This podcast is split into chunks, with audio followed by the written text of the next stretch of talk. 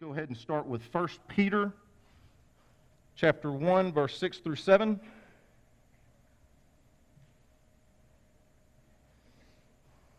Amen when you get there. 1 Peter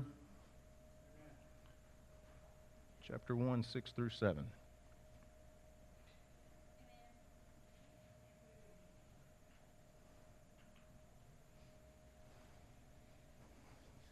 Amen when we're there?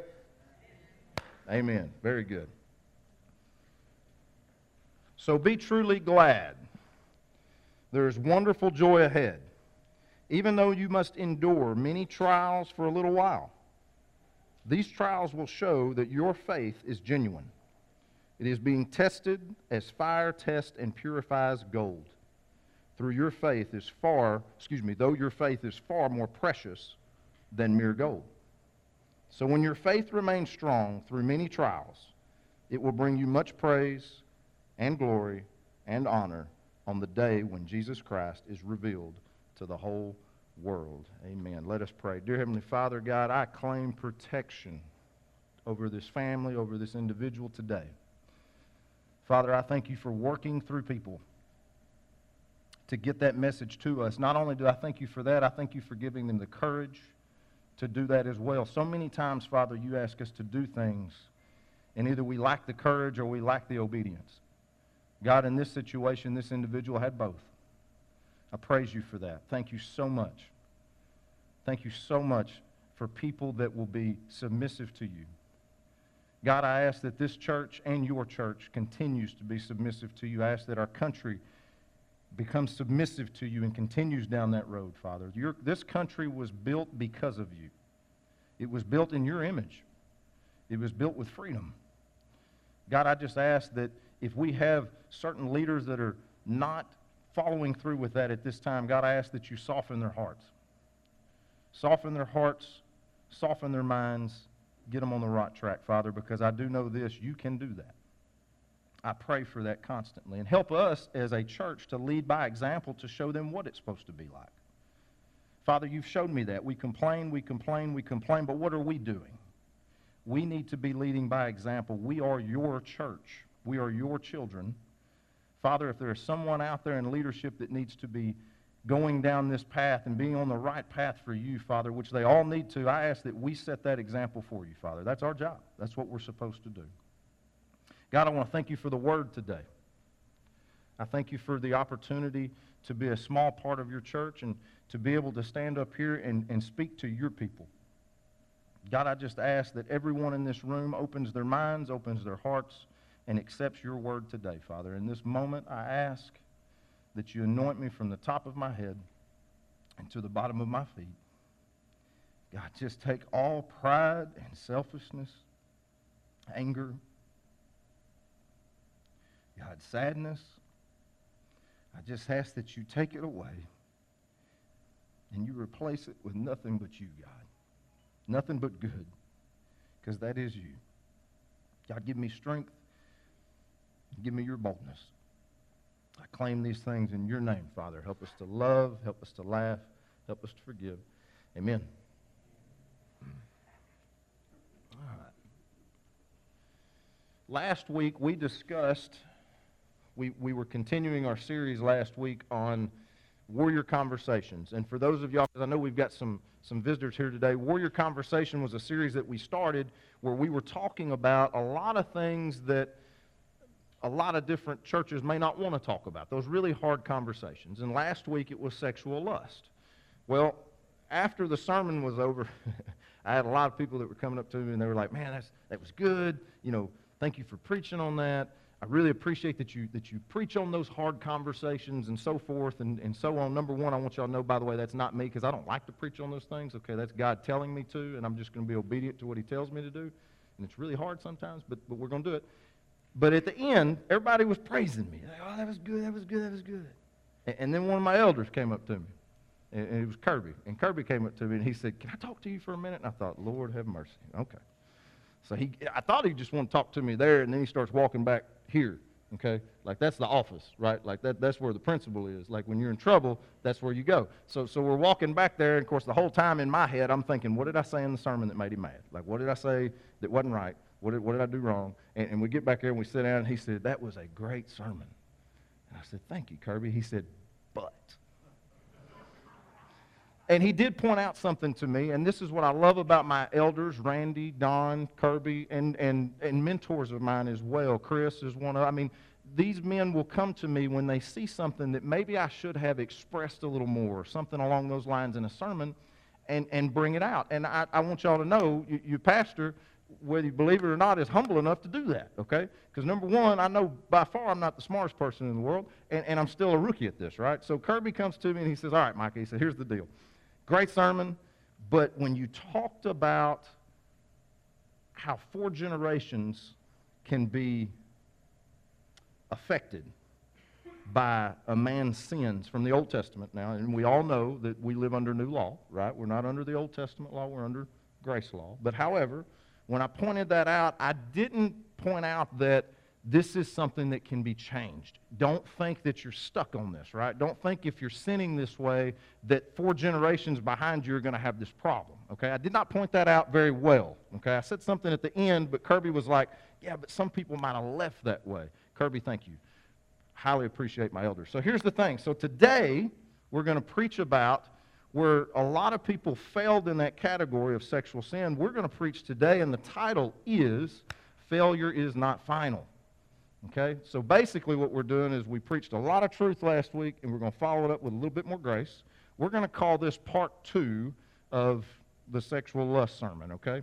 So, one of the things that I struggle with a lot of times is I give, believe it or not, I, I think I give too much grace sometimes. I really do. And when there's a sermon where I have to preach truth, that's not easy for me. It's a lot easier for me to preach this sermon than it was last week's sermon, okay? So if y'all ever come across me, this is not just, by the way, for the elders. If there's ever something that I ever say in a sermon, go to the elders and let them know. If there's something that I may have missed or didn't really point out as well as what you think I should have, go to the elders and let them know. They'll come to me, trust me. And that's, that's how this process works. And I want y'all to know again that I'm learning sometimes just like you guys are learning, okay? When I preach these sermons and when I study them, sometimes it's maybe the third time I've studied these categories. So please understand, I'm growing just like you guys are growing, and I don't mind saying that. Amen? Okay, very good. All right, enough of that. Enough said. Failure is not final. Satan wants you to think this. He wants you to think that the failure that you've had in your life, that is final. He wants to get you down and make you have the thought process that no matter what it is you do, you cannot make up for the sin or the mistake or the failure that you made over here in your past. And that mindset will take you away and take you off the path of what God has planned for you in your life, right? I want to go to Micah chapter 7, verse 8. Do not rejoice against me, O my enemy, for though I fall, I will rise again. When I sit in darkness, the Lord Himself will be my light. So here's the thing, guys. Again, Satan wants you to think he's got you knocked down. He wants to keep you there. He doesn't want you to get back up. I think I said this last week. The Christian walk and the Christian fight is not about how hard you get hit and how many times you get knocked down. It's about how many times you get back up. This is what this verse is talking about. He's basically taunting the enemy. Don't rejoice just because I fell down. I will rise again. Failure is not final. Failure is not final. Understood? We're going to continue. I need you guys to hear this clearly. I want you to listen. This is so important. I need everybody to pay attention to this. In fact, I'm going to give you five seconds to whatever might be on your mind right now, you clear it Whatever might be in your hands, you drop it. I'm going to give you five seconds to listen.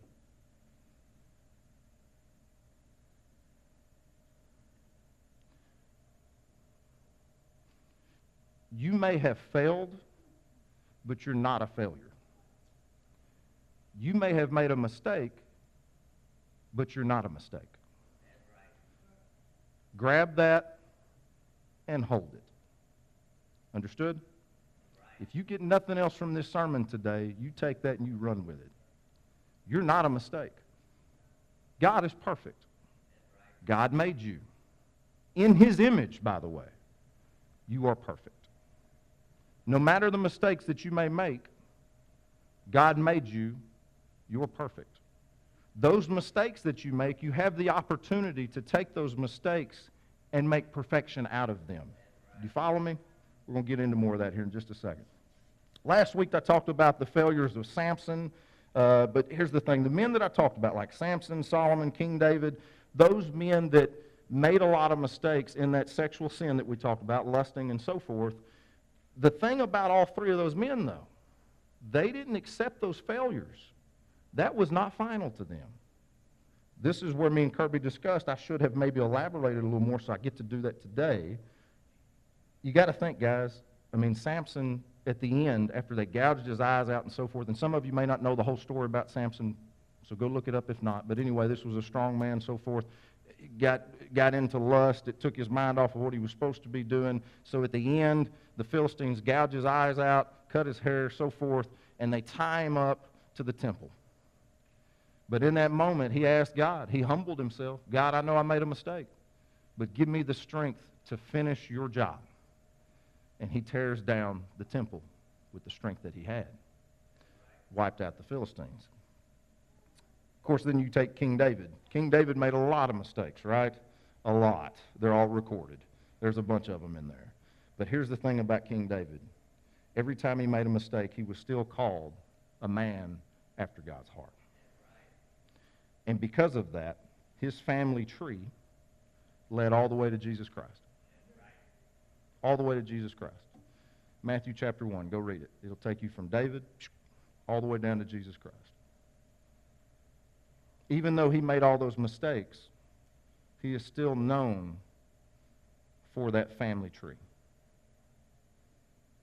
Solomon, King David's son, we talked about him last week as well yes, he made a lot of mistakes, but by the time it was over with, biblical scholars called him the wisest man in the Bible. Matter of fact, I think the Bible actually, forgive me if I'm wrong there, but I think the Bible actually called him the wisest man I know at that time, but I don't know about the wisest man ever in the Bible. Obviously, I would say Jesus was probably wiser.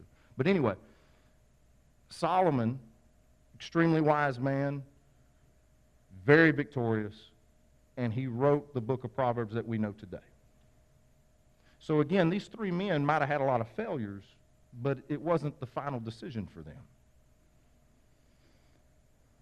These men, what these men did was take ownership of their failures. They learned from their failures, they gained knowledge from their failures. That way, the next time those opportunities presented themselves, they took the knowledge that they gained and turned it into wisdom. Wisdom leads to winning. I want you to think about that. No matter what it is that you do in life, if you have wisdom in a certain area, there's a really good chance you're going to win. And if you don't, I guarantee you, grab something that you might have lost and you'll win next time. Wisdom equals winning. Failure is only final if you accept it. But failure is not final if you humble yourself and gain knowledge in the process of the failure. I want to explain myself biblically. This is actually in the Word, James chapter 1, verse 5. If you want to know what God wants you to do, ask Him, and He will gladly tell you. For He is always ready to give bountiful, a bountiful supply of wisdom to all who ask Him. He will not resent it. Ask God Go to God. That's humbling yourself. And then He'll give you the wisdom, as it says there, a bountiful supply of wisdom. Humble yourself, He'll give you the wisdom. That's what this verse says. So, in defeat and in failure, instead of woe is me, instead of getting in a corner and crying about it, go to God. Humble yourself. God, I know I made a mistake. Show me where I messed up. Give me the wisdom from this knowledge that I gained to make sure that next time it's a win and not a loss. That's it. Who in here watches golf? Show of hands. Well, I know Chris Myatt does. There's not a lot of y'all watch golf. Shame on y'all. My boy Ray, my boy Ray Angle watches golf. We grew up. I, I used to play a lot of golf with Ray back there. Well, a lot of you guys, if for, for number one, you, you should watch it today. It's the U.S. Open. Okay, it's the final round of the U.S. Open. In 1968, a man by the name of Bob Goalby won the Masters Golf Tournament. Okay, for those of y'all that don't watch golf, I can't believe that. There are four majors. The Masters is the major that's in April. It is the major among majors, okay? It's in Augusta, Georgia. The greatest golfer of all time, Bobby Jones, built that golf course, okay? And that's where the Masters is played every year. If you win the Masters, there's one tournament that if you want to win more than anything as a golfer, you want to win the Masters, okay? That's what it is. It's the Super Bowl of golf. Do y'all understand that now? Put it in football terms, you understand it. Okay. Bunch of, bunch of jocks in here. That's how that works. the thing that a lot of people don't know about that golf tournament in 1968, Bob Goalby wins it, right? But there was another gentleman by the name of Roberto De Vicenzo. He was a pro golfer from Argentina. This man at the time was the reigning British Open champion from 1967 going into 1968. Matter of fact, he beat, uh, y'all know this name, he beat Jack Nicklaus. Show of hands who knows Jack Nicklaus? Not enough hands. Google him. He's the greatest golfer to ever play. I know I just said Bobby Jones was, but he was of his time. Really, was Jack Nicklaus. I'm going to quit. Okay, just I'll continue on. Two of the greatest golfers of all time. Okay, so anyway, what a lot of people don't know about that golf tournament was this Roberto actually won the golf tournament until he got to the clubhouse. Roberto had put down in one area. Actually, he didn't. What happens when you play golf, you swap scorecards with who you're playing against. They keep your score, you keep their score. At the end, you come together, you make sure that the scores match up, and you sign it. Roberto, for some reason, didn't look over it as well as he should have. And the guy that he was playing with, which by the way was Raymond Floyd, some of y'all don't know that name, but I know the old men do.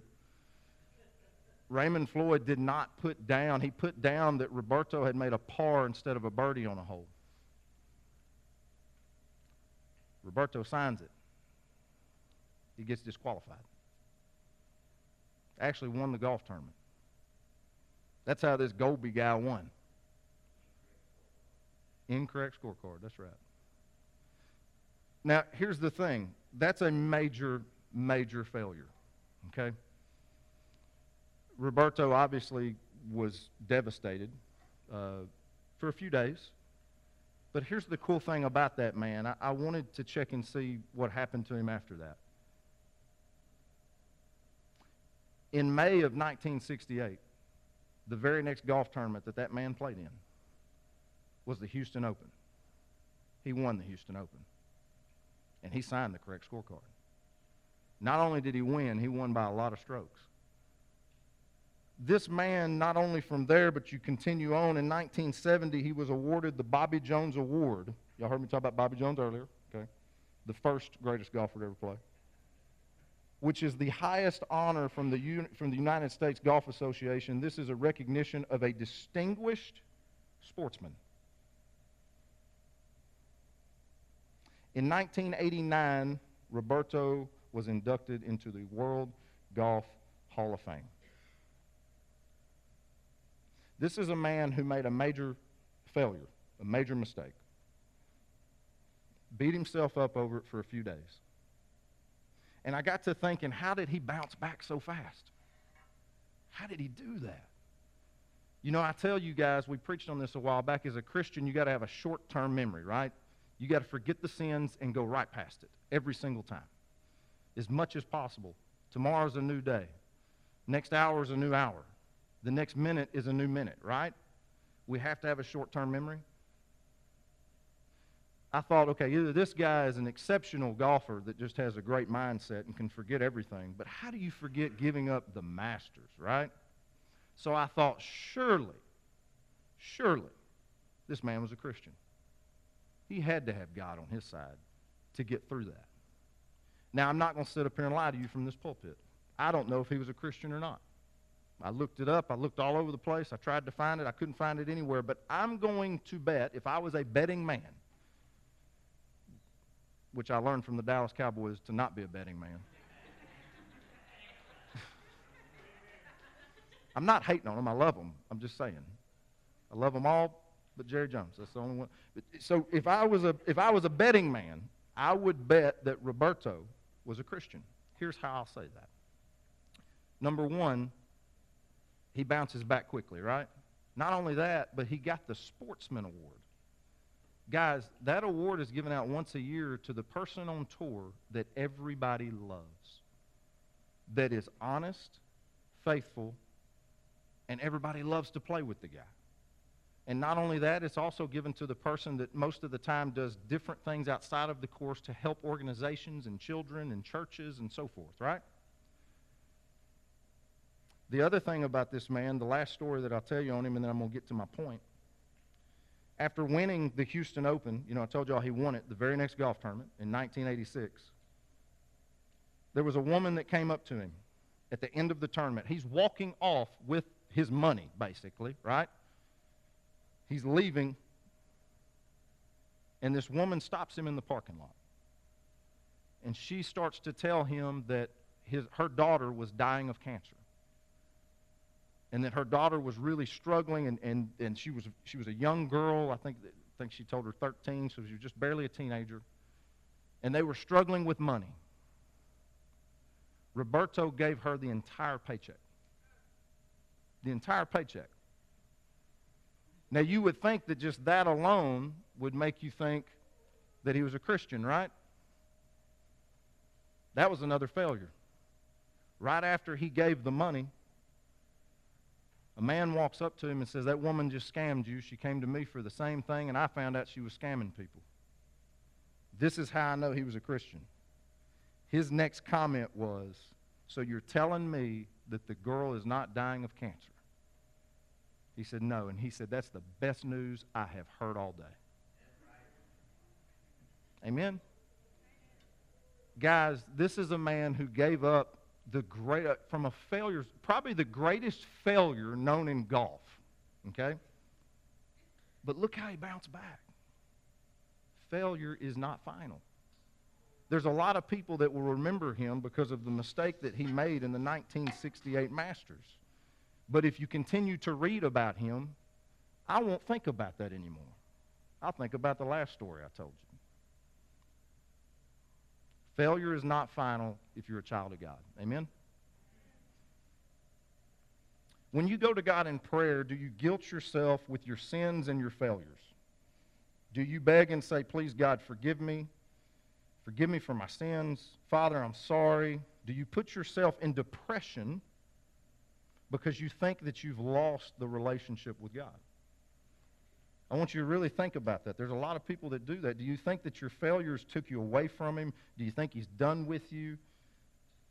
Do you lose sleep at night because of the sins that you've committed? Because of the failures that you have?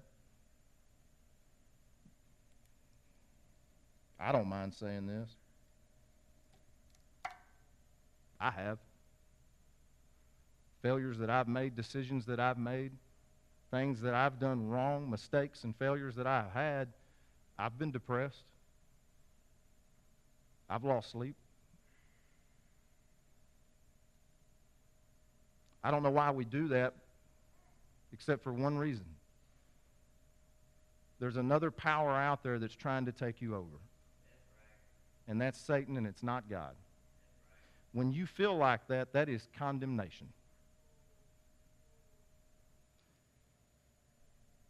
Definition of condemnation. Oh, it's gone. Dustin, you let me down, man. You let me down. He's pointing at this screen, but I like this screen. Like I like this one. Okay. Oh, never mind. Look, you got it going. Oh, oh, you was pointing at Nick. You wasn't pointing up there. It's Father's Day. We got a bunch of visitors here, and both of y'all are making me look bad. Okay, both of y'all. But I love you. I'll show mercy.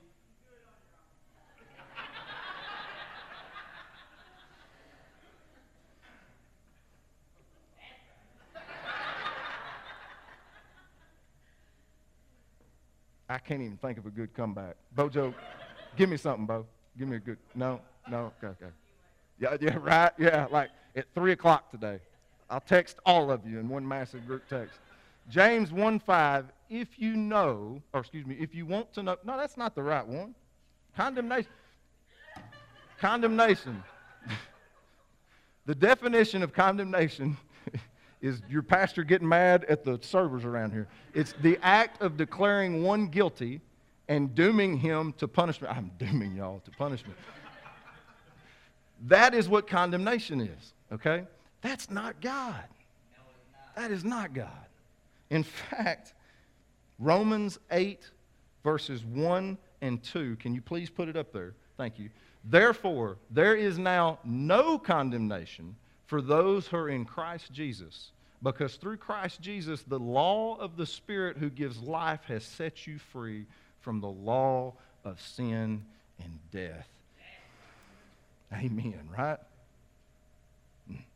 I get choked up every time I read that verse because what he's trying to tell you guys right there is it doesn't matter the failures that you have. That doesn't matter. There is no condemnation in Jesus Christ. None. All those things you've done wrong, all the mistakes that you've made, it doesn't matter to him. Just keep going back to him, guys. Keep going back. If you sit there and you wallow in all that failure, you're allowing Satan to overtake not only your mind and your heart, but your spirit. Don't allow him to do it. This is proof to you guys that no matter what you do, no matter what you do, if you go back, he's there. Amen. there was a pastor that told this story. Some of y'all may have heard this. He was in college, and um, he was real good friends with this with this uh, group of people. Anyway, there was this girl that was a part of this group. She had just come in. It was a it was the friends that he had. It was like a Bible study that he had. Okay, but this one girl, she really struggled with sexual lust that we talked about last week. Um, she had been sleeping around with a lot of different men and so forth. Well, she came into this group. She wanted to change her life. She got saved. And this man decided, okay, well, we're going to really concentrate on her. He talked to some of the guys. We're going to concentrate on her, make sure that we, we help her through this process and everything. Well, there was a, a, like a revival of sorts that came to town. Well, he thought, well, this is perfect. I'll take her to this revival. So he and these other guys, they, they take her to this revival. All these friends go. And as they're sitting there, the pastor comes up to preach, or the evangelist, excuse me, comes up to preach. And he has this rose. And he starts talking about how just beating up everybody that had had sex out of marriage and just, I mean, just all the young people that had done it, all of the adulterers, all of the lusters, all the homosexuals. He was beating them up. I mean, just beating them up. And he grabs this rose and he throws it out in the crowd and he said, Everybody look at this rose. And the rose is getting passed around everywhere and so forth. And he preaches this sermon just beating them up, basically condemning them. And at the end of it, he says, Who's got my rose? The guy held it up and he brought it up there to him. And this rose was beat up, petals torn off. It looked awful, right? And he holds up the rose and he says, who would want this rose? And that pastor that was sitting next to that girl, who he knew she was heartbroken, and he was so mad at himself he didn't do it. And he learned a lesson in this process. He said he'd never do this again, but he wanted so bad to get up and scream, Jesus wants that rose. It doesn't matter what your rose looks like, guys. Those things don't matter. Keep going back to him. He will purify your rose every single time. Do not let a church, a pastor, an evangelist, a family member, a friend, don't let anybody bring you down like that. Ever. Ever. Do y'all understand me? I don't care if you didn't tip somebody or if you have had multiple affairs, right? Doesn't matter. It doesn't matter. You are a beautiful rose to Jesus Christ. Keep going back. When it matters is when you don't go back. Make sure you're going back. You know, you could do a lot of things wrong to a lot of people, your pastor included. And we may forgive you for a lot of things, but there are even probably some things that it would be very hard for me to forgive you for. But your Father in heaven, it doesn't matter. That is a love that will never be explained on this earth. Do you understand? Agape love, heavenly love. That's what He provides. When nobody else will take you back, He always will.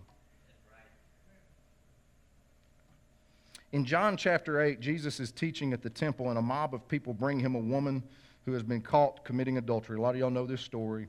Jesus says to them, Ye that has not casted, or excuse me, ye that has not sinned, cast the first stone. Okay.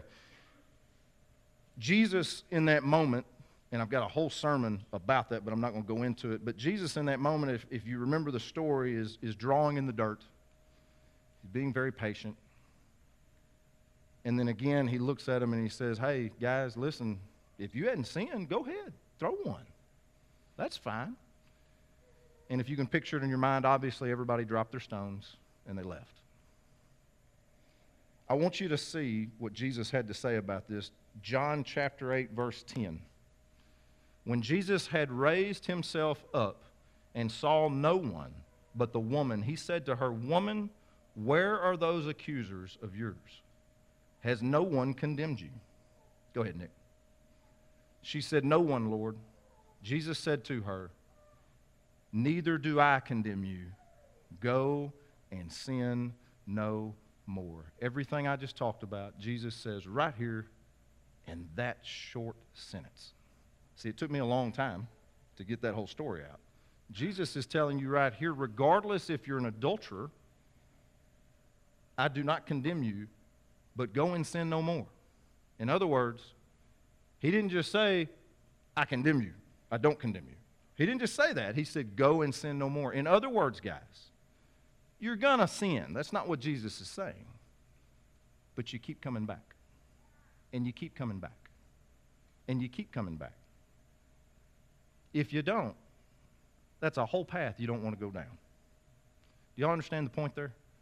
Get somebody nodding their heads. I got five people in here to agree with me. That's great. Thank you. I got one thumbs up. Thank you. Failure was not final for this lady. John chapter 11. God showed me this the other day and it blew my mind.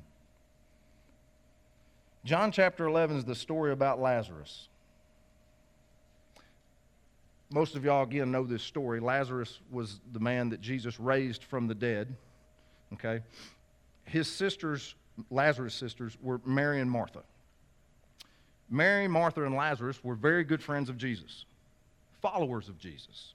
In fact, it, it says in there that they had sent word to him days ahead of time that Lazarus was not doing well and was going to probably die, and they needed Jesus to show up. Jesus didn't show up until four days after Lazarus was in the tomb. Now, here's what I need you to understand they walked with Jesus. Mary and Martha walked with Jesus.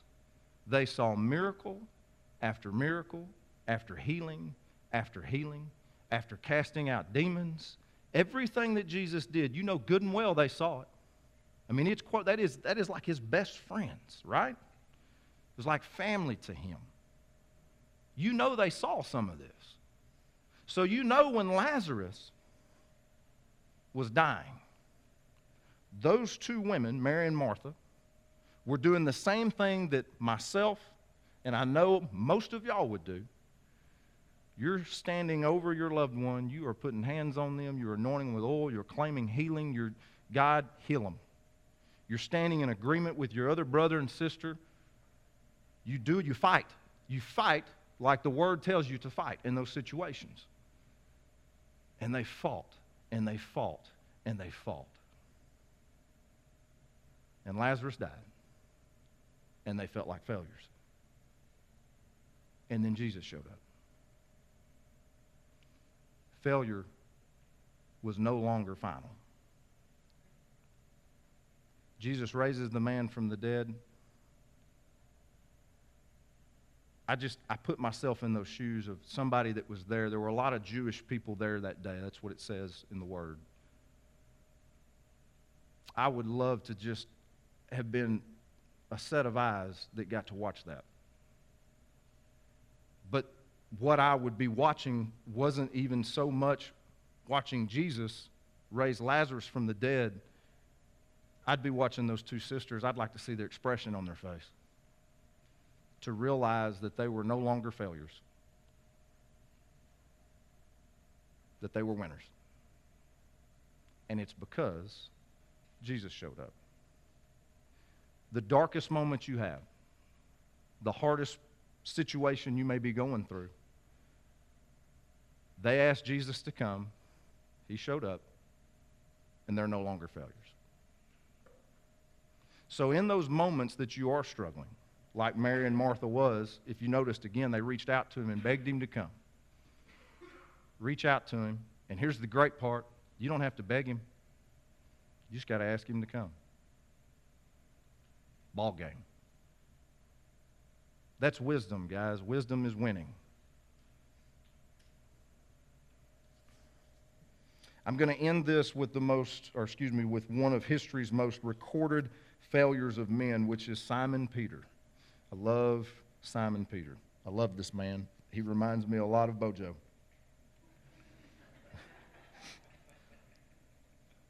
Peter, Peter uh, denied Jesus so many, but there's so many things that Peter did wrong. A lot of failures. Number one, like the first time that he really met Jesus, casting the nets uh, the, it, to fishing, so forth. Jesus came up to him and said, "Hey, cast it on this side of the boat." Peter looked at him like he was crazy. He's like, "Man, I've been fishing all night. You don't know what you're talking about. You know, you're not a fisherman. I'm a fisherman, and and it's not going to work."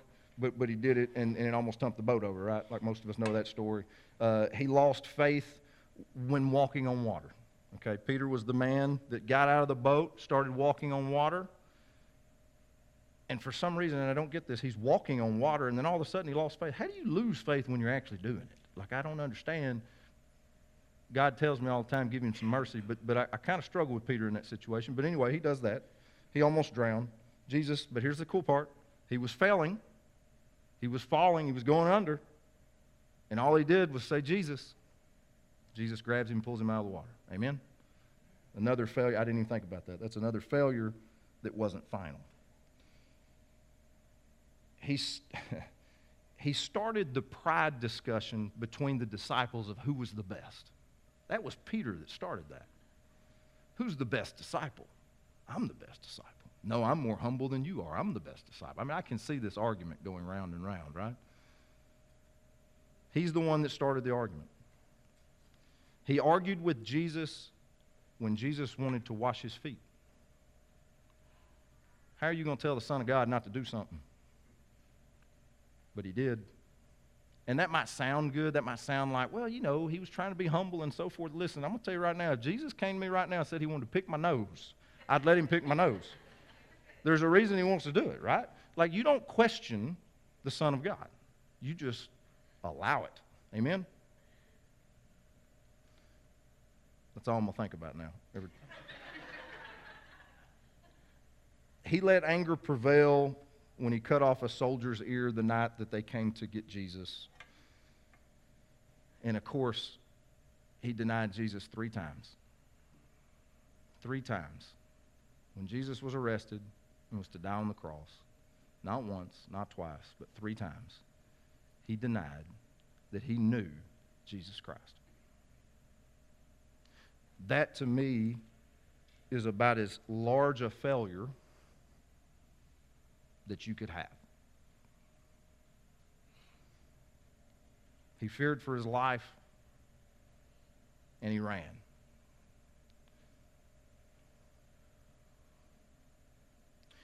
Go to Mark chapter 16, verse 7. The angel appeared at the tomb for the women when Jesus was raised from the dead and says to the women, But go, tell his disciples and Peter. I have no doubt that Jesus told those angels to tell those women that and to make sure that he emphasized and Peter. No matter the mistakes that that man made, it didn't matter. God knew his heart. He knew also that Peter would come back.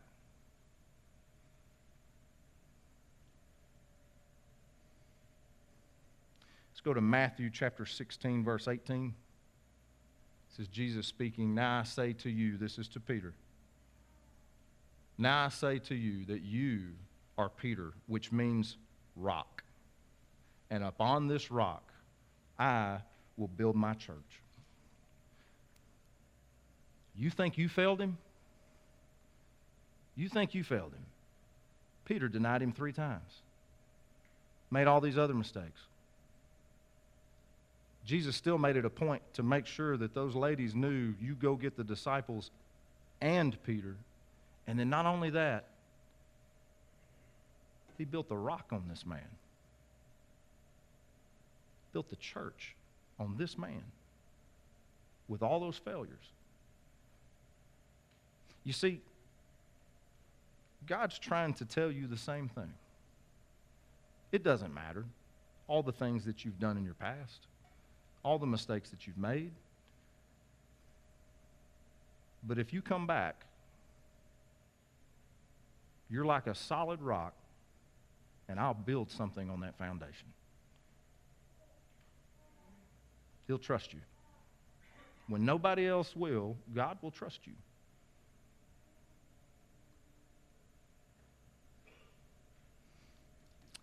I've done this before, but I want to do it again today. Some of y'all have been here and y'all have been through this. I want everybody in here to bow their heads, close their eyes.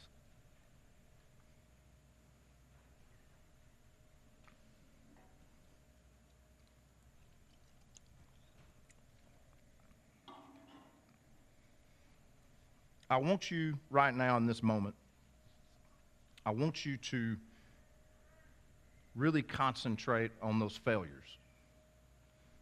I want you to think about all the mistakes you've made in the past. All the things that hurt. Like right now, what's going through your mind. I mean, the thing that will bring you to tears. All of those mistakes. Now, here's what I want you to do I want you to take the worst one. I want you to take the one that you can't get out of your head right now, the one that does keep you up at night, the one that does give you anxiety and depression, the one that hurt everybody that you love around you. All those failures, that one right there, I want you to think on that mistake right now.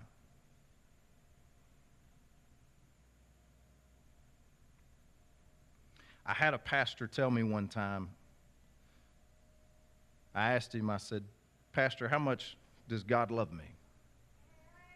And he said, Micah, God loves you more than anyone in this world can love you in a lifetime.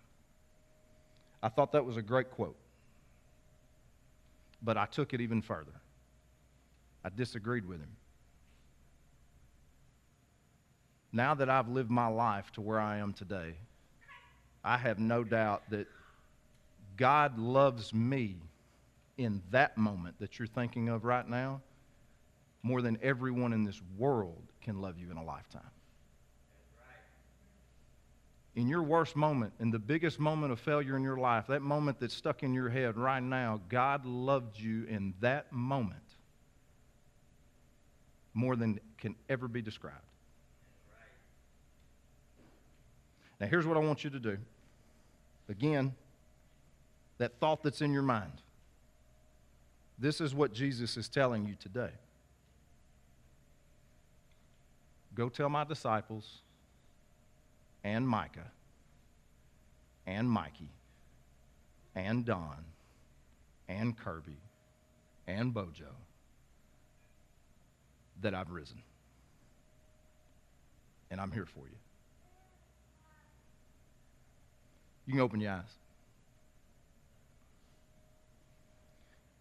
When he said, Go tell my disciples and Peter, insert your name, guys. Every time that you have a failure, every single time that you fail, and it's eating you up and you're losing sleep at night, just think about Jesus calling out to you. Even though that's Peter in the Bible, he looks at you the exact same way. Amen.